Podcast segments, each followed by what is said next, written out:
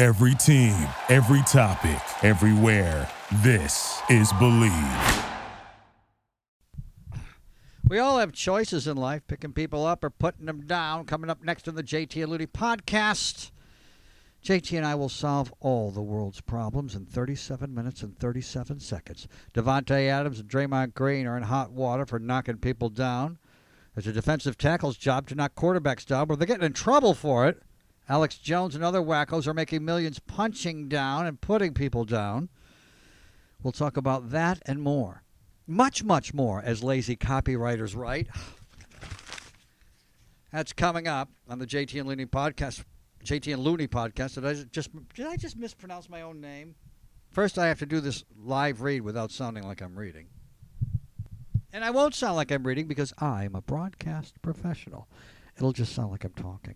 Football is back. Week six of the N F L. BetOnline is your number one source for all your football betting needs this season. You'll find the latest odds, matchup information, player news, and game trends. It's your continued source for all your sports wagering info. That is BetOnline. That's where to go. BetOnline features live betting, free contests, live scores. And, and not only can you bet on the N F L, which is always a lot of fun, N B A, Major League Baseball, M M A, the sweet science, boxing, tennis, and you can even bet on golf. I can never say that with a straight or a gay face. Jeez.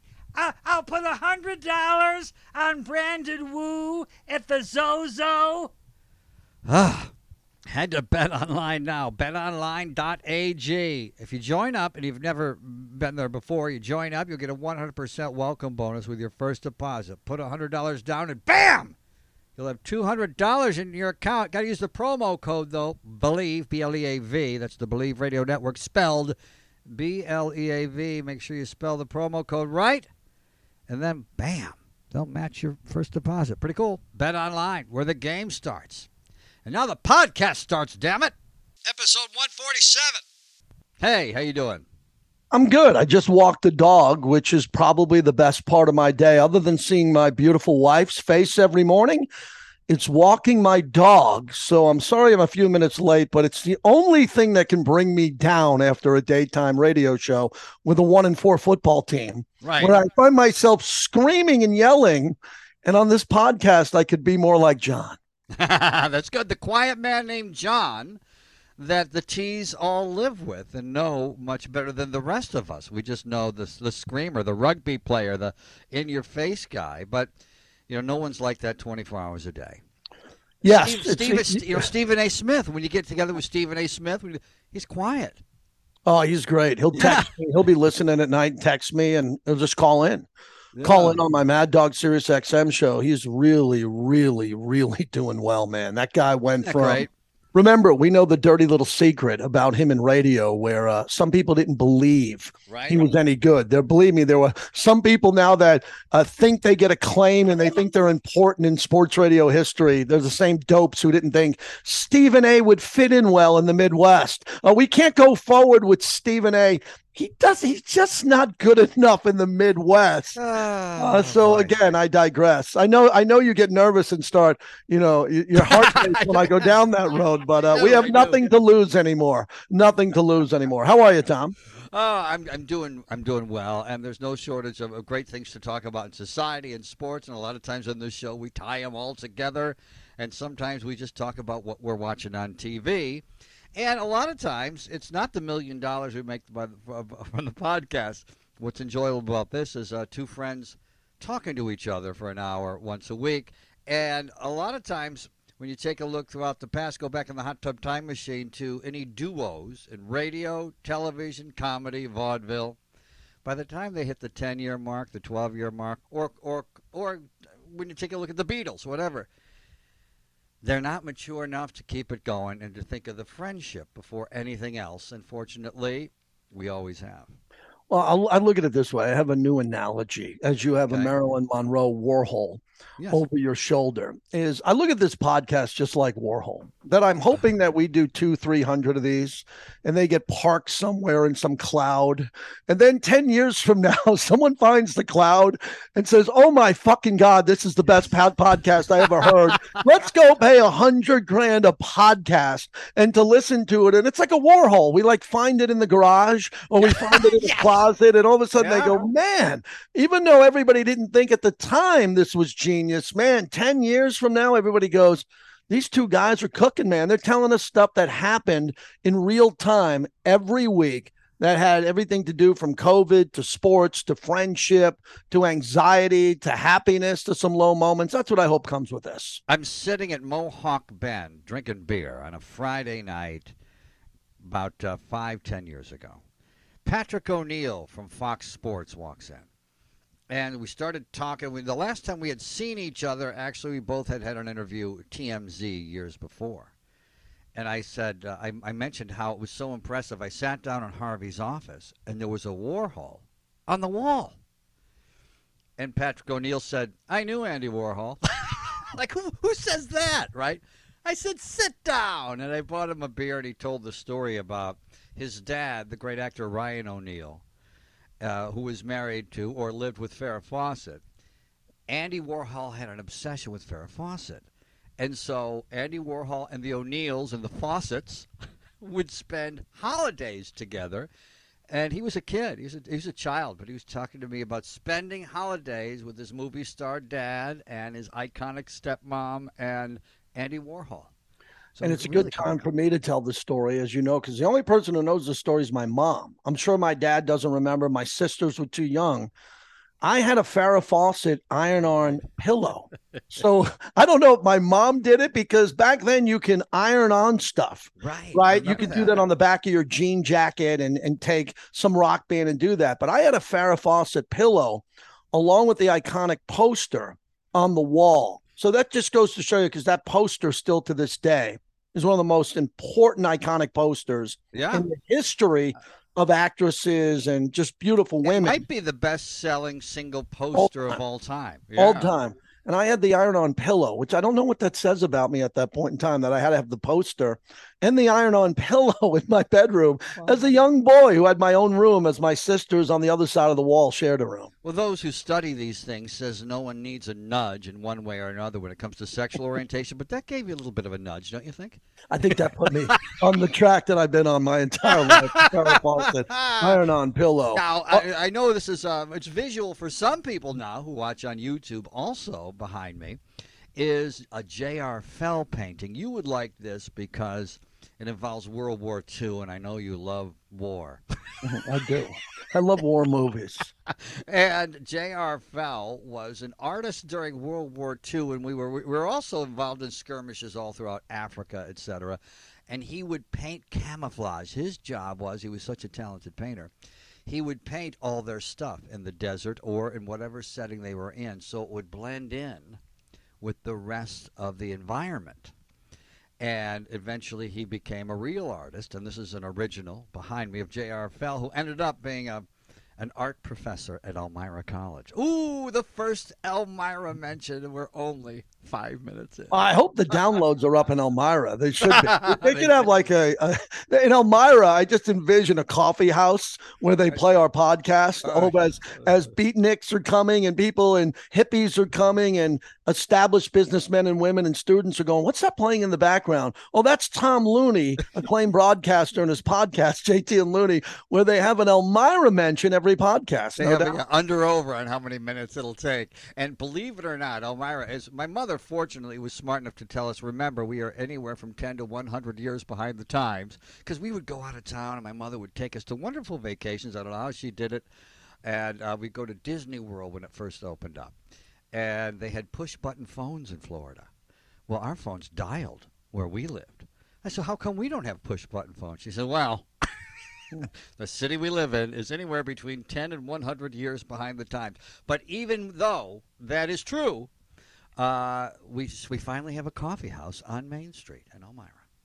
The breaking news today is Davante Adams of the Raiders has been charged. He's been charged with a misdemeanor assault for what happened in Kansas City after Monday Night Football, where a credentialed member of the media working for Monday Night Football uh, was there, and he was working with the crew, and he jumped in front of Davante, and Davante put both hands on him and threw him to the ground, pushed him to the ground, where this individual had the right to do whatever he wanted to do afterwards. He went to the hospital.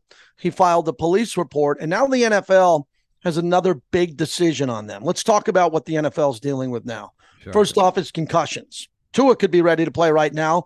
They're scared to death to let him play again. The yeah, Dolphins, Roger Goodell, no one wants to see him play because they're nervous something else is going to happen. That's number one. And then the big topic this week before Davante is the sack. Is it a roughing the passer or not? Where Tom Brady, again, people said, and even Troy Aikman made a comment that we'll get to a little bit later on in the podcast, but Brady was sacked legally, and there was a flag against the Atlanta Falcons that cost the Falcons an opportunity to go tie and win the game. And then with Derek Carr, not only was he not rough to the point where there should have been a flag, Chris Jones sacked him, grabbed the ball from him as he was bringing him to the ground, recovered it, and they threw a flag for fifteen yards. So the N F L now has a firestorm where the show The Talk on C B S, Gayle King in the morning, and Hoda, like we always said, when the gals of The View are talking about the N F L, right, that's not good for the N F L. And then this Davante Adams thing, what a good guy he is. I mean, you want to talk about a Mount Rushmore current character player. They're now doing split screens on these debate shows showing him and Dennis Rodman when Dennis Rodman kicked the cameraman uh, back in the day. No and comparison. On the truth. It's, it's, no, it's no comparison. Not only that, it happened, and you played rugby. I played football at the highest level in Pop Warner in high school. Uh, when you're just coming off a football field where that's the reaction instantly. Somebody jumps in front of you, push them out of your way. That's what you do on a football field. He had just been on a football field for three solid hours, and the game just ended, and he was very disappointed. It was almost just kind of a football move. Somebody jumped in front of him. He pushed him out of the way. Was it right? No, but it was also the instant reaction of a football player who was still emotional, who was coming off a football field, which is where that's what you do. And also, yeah, you have to take a look at track records. And this isn't a guy with any type of track record other than, from everything we understand, an impeccable reputation. So he's not Draymond Green, where this has to be all the eighth apology that ruined a game or ruined a friendship or threatens a franchise. It's uh, it's an accident. And the guy kind of ran it. Not that it's almost anybody's fault. The guy ran in front of him and mistimed it, and he would have gotten run over anyway. But instead, uh, the reaction was a football player reaction to push, and uh, it's not anything compared to the other the other assaults, Dennis Rodman, Draymond Green, that we've seen. Well, it has a, there's a lot of meat on the bone with this topic. Yeah. First off, I don't want to spend a lot of time on what happened in Kansas City, but the Raiders lost thirty to twenty-nine, and they had seven chances to win the game, yeah, up seventeen nothing. I mean, they, they could have really beat Kansas City good, and they didn't. And Davante, at the end of the game, juggled the ball that he catches ninety-nine times out of one hundred clean. He's got, like, Iron Man glove hands. Like, he never bobbles the ball, and he did. So he was thoroughly frustrated on yeah. the final play of the game. He and Hunter Renfrow collided, collided on the last play when one of them would have been wide open. It could have been a touchdown. The Raiders could have won. So his level of frustration was really high. You make a good point. He was leaving, leaving the field, going into the visitor's tunnel where nobody, I repeat, nobody is supposed to be in that tunnel other than the players. So the individual who got kind of run over and pushed to the ground shouldn't have been there. But, Tom, the other obvious thing is Davante apologized immediately, immediately in the locker room. Immediately, and it was a good apology. You know, we always like to judge apologies and grade them like it's eighth grade.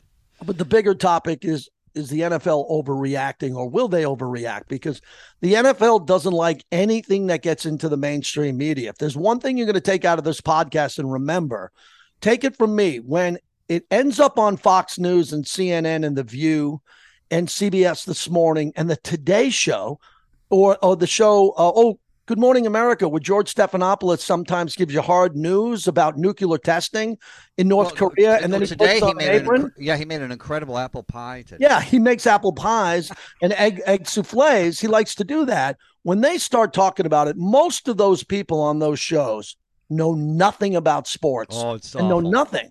So when they start yapping it up, then the N F L gets worried about that. But the other thing is Davante should have shouldn't have put his hands on anybody. No, for one, he's very fortunate. Once you turn eighteen, you can't be doing that. Number two, he should be very fortunate that wasn't a woman. Could have been yeah. a woman with a short haircut, wearing a hat on backwards. Yep. Many women in that job who do a fine job. And then what he should have done, and again, it's not part of his character, he instantly should have helped the individual up. And the individual went to the ground because he did go to the hospital and he did file a police report. I think at the moment, if Davante just would have knelt down and said, oh, my God, and picked him up, I don't think we'd have an issue here. But this guy filed charges, and the charges are real. It's a misdemeanor, and the Raiders are on a bye week. So the N F L, as we record this podcast, has some times they have some leeway to make a decision. Well, hopefully for the Raiders, he'll get suspended for the bye week and he'll be able to play two oh. weeks from now. And, and I think reputation counts. A lot of times it's not fair. We, you and I have talked about reputation over the years so much, and I had the reputation as a bad waiter when I first started out at the Sidewalk Cafe. And I noticed once I got good, nobody noticed. I, they still all thought I was bad. And I, I was in my twenties, and I went, wow, this is what reputation is all about. And since he has no reputation, that's a good thing. And I think the N F L and the good, Roger Goodell always takes that into consideration. And he's the czar when it comes to handing out these penalties. Even when he says it's an independent commission, he's got a lot of a lot of say. Don't you think that should count? Yeah, and the biggest compliment I pay to Roger Goodell all the time is Roger Goodell doesn't drink and drive late in the middle of the night. Roger Goodell doesn't put his hands on anybody. Roger Goodell doesn't do anything wrong. He has to make decisions after players make mistakes, right? So the player makes a transgression. Ray Rice punches his fiance in an elevator in Atlantic City. Uh, an athlete takes performance-enhancing drugs or drugs and they get in trouble. Roger Goodell didn't do that. He has to act on it and make decisions. And I don't remember a time recently where the N F L had so much to deal with. Daniel Snyder, I think they're trying to vote him out of the league. Oh, yeah. The John, the John Gruden emails and John Gruden suing the league and what's going to happen there. He's dealing with this issue now with sacking the quarterback. Is it a flagrant penalty, fifteen yards or not? And then he's dealing with concussion protocol. For me, that's the biggest story. The biggest story is how come it's twenty twenty-two and in twenty nineteen, twenty eleven, you know, twenty, you know, two thousand three, we didn't figure this out. We had neurosurgeons back then, neurologists. We had spotters. Well, we do know, in their defense, we do know a lot more now than then, although we've seen the movies where they've known a lot more. No, no, no, no. But no, I'm not talking about opening up the brain and seeing the C T E. No uh, doubt about that. It's the eyeball test. What's happening now is when Tua goes down and then he gets up and he wobbles, he wobbles and he's able to go back into the game. That's I call that going forward the Tua rule. So from now on, no matter who you are in a game, you're a linebacker, you're a wide receiver, you get hit, you go down to the ground, your head hits the ground. Someone's going to see that and say, okay, get him in the blue tent, put him in the blue tent, and then we'll get a pass protocol. Typically, that player used to come right back into the game. If that player, any position, can't get up immediately and staggers a bit, done. Don't even take him to the blue tent. Take him to the locker room. The league is scared to death after Tua, who will be famous for this rule. And that's what's going to happen. And then when they're in protocol for a week and they clear protocol, there's going to be some owners and some coaches and go, no, let's sit them out two weeks because we want to be safe. We don't want our fans mad at our team. And we don't want the commissioner pissed off at us because we let him play again. Well, yeah, and Tua's not going to play again, and it goes to show you, too, how bad it was, and they're worried about the way um, way it may have been mishandled the first time. He wouldn't have been out two, three weeks if maybe they would have just kept him out of the game the moment he staggered. Steve Beuerlein was recently on T V. I had him on this week. Yeah, oh, you did? Beuerlein, yeah. yeah, I talked to him, too, this was a great guest. Yes, and he was talking about how sometimes when he would go over tape with coaches couple days later after a game and they and he made some stupid mistake and they'd say, what were you thinking there? And he would say, I, I don't even remember that series because I got my bell rung before that. That's what they used to call it, my bell rung. So he would be watching the second half of a game and not remember any of it anyway. I'll, I'll go to Brett Favre was in the news for some bad things about God, yeah, maybe yeah. misappropriation of funds for a volleyball Jeez. establishment in Mississippi. This is getting uglier by the day. We need a little bit more information on the details because we have a, a general idea of what's happening yeah, there. Those, but, those texts don't look good. But, but I think Brett Favre, as he said in the past, I don't have the exact number. He might have been concussed over one hundred times, yeah, not ten. You know. I mean, one hundred, maybe two hundred. There are people that say this, so... Uh, and, that and, you know, people will say, oh, are you looking for excuses for Brett Favre? No, but there all the time over the years when we talked about reasons that people do stupid shit, mm. sometimes there's great reasons. Sometimes it's their age, not an excuse, a reason. That's why Roger Goodell has a tough job. He's got to judge people, knuckleheads in their twenties, doing knucklehead things. Even when they've got their shit together, people in their twenties end up doing knucklehead things, and he's got to he's got to punish them.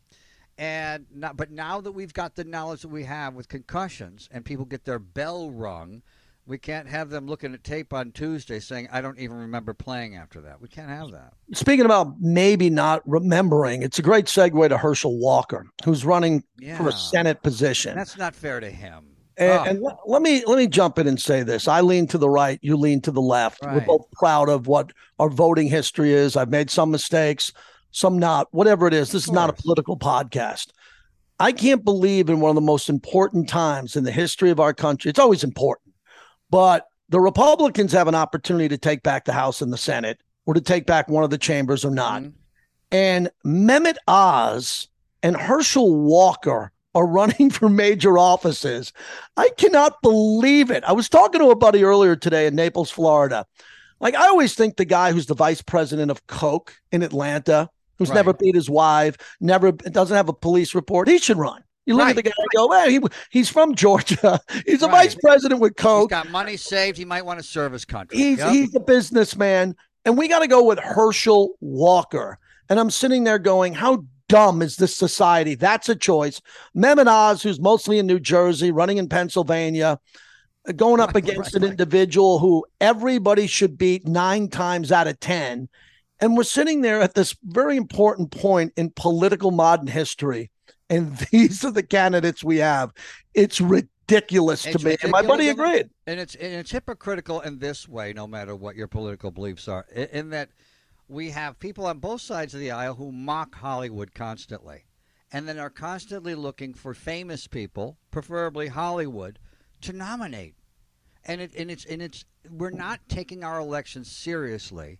When the only qualification to run for any public office is if you can win. You used to have to be qualified. Now, if you can win because you've got great name recognition, people think they know you because they've seen you on television, you can get the backing, the funding, and the nomination.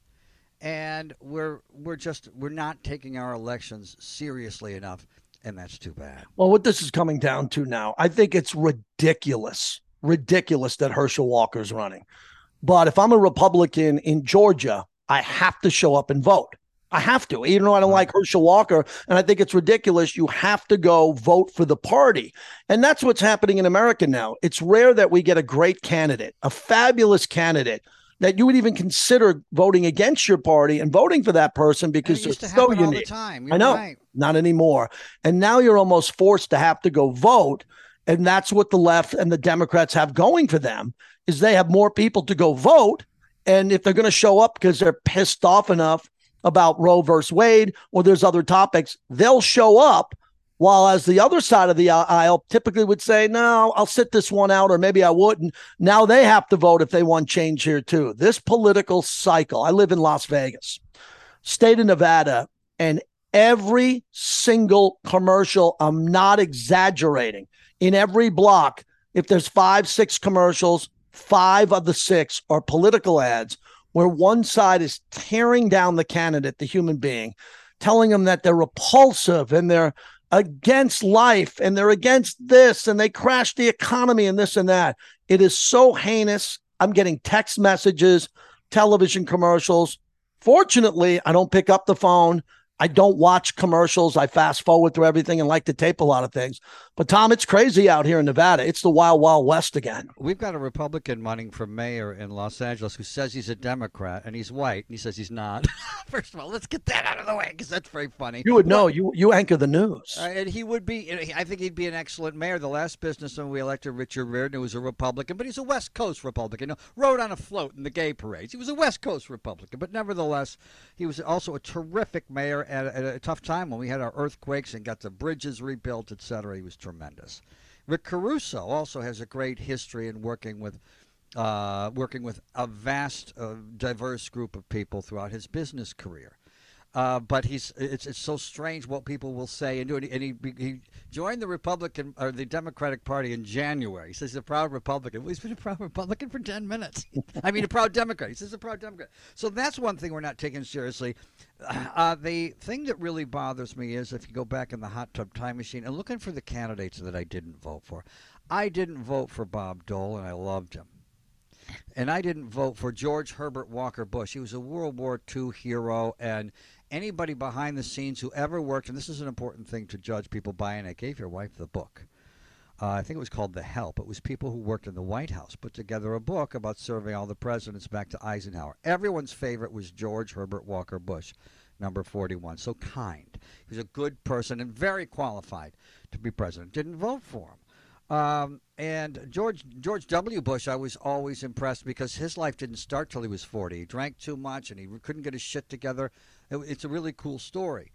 Uh, and Reagan was amazing, and he was a movie star. He did everything. He was a radio guy and a movie star, and he was acting, and he loved politics. That's me. That's everything I like. And son of a life, and he was a lifeguard, son of an alcoholic, a great chicken soup for the soul story. Didn't vote for him, but God, I can go through the. And Nixon had a, who I didn't. I wasn't. I was too. I was a child, but uh, has a great history, and he was. He came from nothing. He grew up on a, a lemon farm. His dad owned a lemon farm and a gas station, neither of which made any money, and they lived upstairs above the gas station. And so we've got a great history of wonderful Republicans that I didn't vote for. Mm-hmm. And I used to just love all the candidates, and then but now there's crazy people running, and you sh- I, and it used to be that politicians would never want to wouldn't talk like talk show hosts. Now they're saying bombastic crazy shit like talk show hosts. And some of them are trying to copy Trump, but it won't work because it never works, as you know. When you copy somebody else, it only works when you're genuine. Well, I voted for a ticket that had Sarah Palin on it. we'll that's another guy. That. I, well, that's another guy I didn't vote yeah. for that I really liked. John McCain was a good man. A jury in Connecticut on Wednesday ordered InfoWars founder Alex Jones to pay nine hundred sixty-five million dollars in damages to the families of eight Sandy Hook Elementary School shooting victims and to an F B I agent for falsely claiming that the def- uh, December fourteenth, twenty twelve massacre was staged. This clearly, I like to use the term Mount Rushmore. Uh, Alex Jones is on the Mount Rushmore of the biggest scumbags in American media history. And that is a long list. Mount Rushmore, Mount Rushmore is only allowed to have four. Right. He secured his space. And again, it comes down to conspiracy theories, which I don't like. I lost a fraternity brother on nine eleven. I don't like any conspiracy theories. I don't believe in them. I don't like it. Sometimes they anger me. But when it comes to this one, the fact that this, we're going back to two thousand twelve, not nineteen fifty-four, right. Not eighteen seventy-eight. Recent American history. And these damages were awarded. And this scumbag who clearly has parked a lot of money, he made a lot of money trolling to the people that follow him. What a lowlife loser, piece of garbage you have to be to watch Alex Jones for thirty seconds, other than a news clip or something that goes viral because it's on World News Tonight, because he said something so insane that you'd have to look at it again. And the fact that he had an audience, a real audience, and some of these lunatics, not everybody, but some and many, because of the size of his audience, believed him and let him stay on the air in the United States of America is repulsive. I feel for those families. I don't know what those moms and dads went through. I hope that we never know anything like that type of pain. I don't know what type of relief they got from this financially here. But this is a chapter in media history that needs to close. And we can never forget this guy. One of the worst pieces of shit in the history of media, in the history of mankind, Tom. And who were the victims? He was going after people who children. had children yeah. at Sandy Hook. You and I not only both have friends who've lost children, and they will never get over it. Uh, I remember in the studio during commercials, talking to you one day at Fox Sports Radio, talking about my dad who died at thirty-one, and you said to me, you asked me, how old were you and your brother when your dad died? And I said four and six. And it was like I kicked you in the balls because mm-hmm. your boys were four and six when I told you that. And my grandfather, who was an expert on every subject known to man, the loudest guy in the room, the loudest laugh in the room. Uh, I'm a chip off of his block. And uh, he could talk about any subject on Jeopardy, just like me. But there was one subject he couldn't talk about, his son, my father. And there's into... I couldn't take any amount of money, and neither could you. I can speak for you on this. I couldn't take any amount of money. Okay, we'll give you a million dollars a year, and tomorrow you need to go on the air and take off on Sandy Hook parents, immigrants, a, a, a girl who won a gold medal in swimming, but she used to be a boy. And he, I'm not punching down for a million dollars or ten million dollars or ten cents.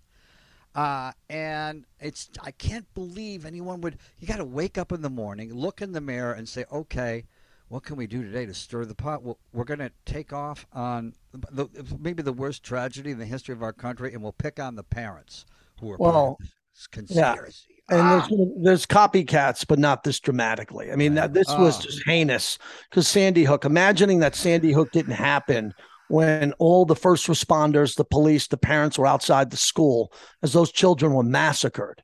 And someone says that they were actors. Nobody who saw anything that happened in there will ever be the same. Right. You know, there's video. Yeah, but for Alex Jones to say they were actors and it was staged, that's where it got crazy. If he talked about specific instances of that yeah. and he went uh, down that road, it would be wrong. But everything was wrong. And I want to get off of him for a minute here. But sure. They're going to be copycats in this business because of the amount of money he made. And there are people leaving sports to go to politics. There are people leaving different genres of entertainment to and go a lot to, of times to punch down. Yeah. To punch down. And, and they make money like that. But it's a really good point that you want. I wanted to bring up about media today. You know, I talk sports a bunch for a living. And sometimes when I'm wrong, it might take me an hour, twenty minutes or a day to realize it. And I have the opportunity to go back on all the platforms and say, hey, I got this wrong. No one judges right. me for guessing wrong or right on a score of a game. Right. When it comes to morality and it comes to issues that you stage and you do this to stir the pot about COVID or you stir the pot about politics or you punch down and you make it personal, what happens is these people have to go home. And if they do have children and a wife or a partner and they have to look them in the eye and then they have to come out of that facade and then go back to being a father or a wife or a partner, and then go to the Little League game or get on a plane and go somewhere to give a speech. They have to turn it on and turn it off, and then eventually they could never turn it off. They become that conspiracy theorist. Yeah. They become that scumbag that punches down, and that always happens. Eventually, it encompasses you. So say twenty percent of your life is fake, where you're doing something to make a living and a job in media, and you don't really believe in that. And eighty percent is your life or the rest of it on how you live a good life. Eventually that awful twenty percent is going to become one hundred percent. I've seen it.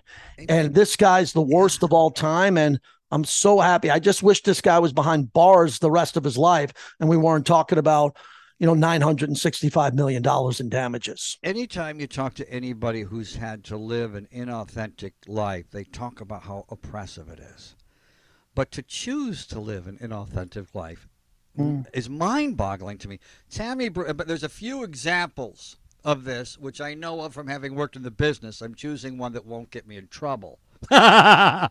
Tammy Bruce is on Fox News, and she was a, she was uh, in charge of the National Organization of Women, no conservative, back in the day, president of the California National Organization, and great at stirring the pot as a liberal on K F I, said some things about Bill Cosby and his wife, and got, got fired because Bill Cosby had more money than K F I.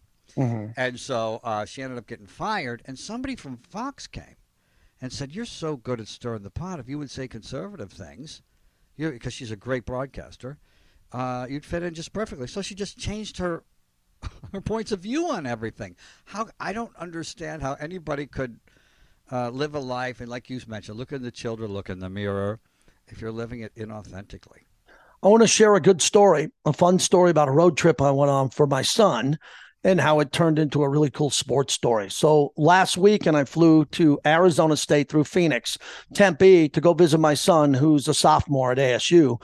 And I went with one of my friends, very good friends, who's a client of mine on radio, and he's a diehard Husky fan of Washington. So we put this trip together four or five months ago. He got the tickets. We ended up getting hotel rooms close to campus, and my son goes there. So he couldn't wait to go see my son. My wife stayed back. She had to work. And we went, I went with my buddy, and we got there and we just jumped in on a Saturday morning. The game was early, one o'clock start. We had great seats behind the Husky bench, and Washington was a much better team, ranked in the top twenty. A S U, remember Herm Edwards just got fired. Right. Program's a mess. A S U won the game. They played like this unbelievable game. Backup wow. quarterback came in, threw three touchdowns. College football. It was it. fun. It was fun. After the game, my son knew a player, so him and his buddies went on the field. You know, they stormed the field, and he waited, right. and he went down on the field, took a cool picture.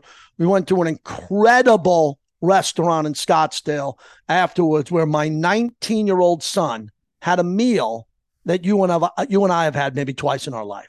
Like one wow, of those. Good for him. Like um, one of those meals where you'll remember the rest of your life. Did he appreciate it at nineteen? Because he liked pizza at nineteen. Oh, he, uh... He really appreciated it. Okay, good. It was, some, it was that's as far as I'll go. He, hey, he really roll, appreciated it. It's a roll of the dice with kids whether they're going to appreciate shit they should appreciate. Yeah, but at the game, so at the game, Washington, the favorite, and their season's over now because they lost their second game. They're in the Pac twelve where U C L A, U S C are. They lost one game early, but they're fine. If they run the table, they can play, and their season was over. But at the time the game counted down and Washington tried to come back and lost, I saw something that I haven't seen in a long time. Every single one of the Husky fans had their phone out, and they were watching the Mariners game. They're all Mariner fans, oh, right? Wow. They're Seahawk fans. They're Husky right. fans. And I think that the Mariners were down eight one in the game, and they came back and won ten nine. So it was this gigantic fan base of over ten thousand people travel, even more.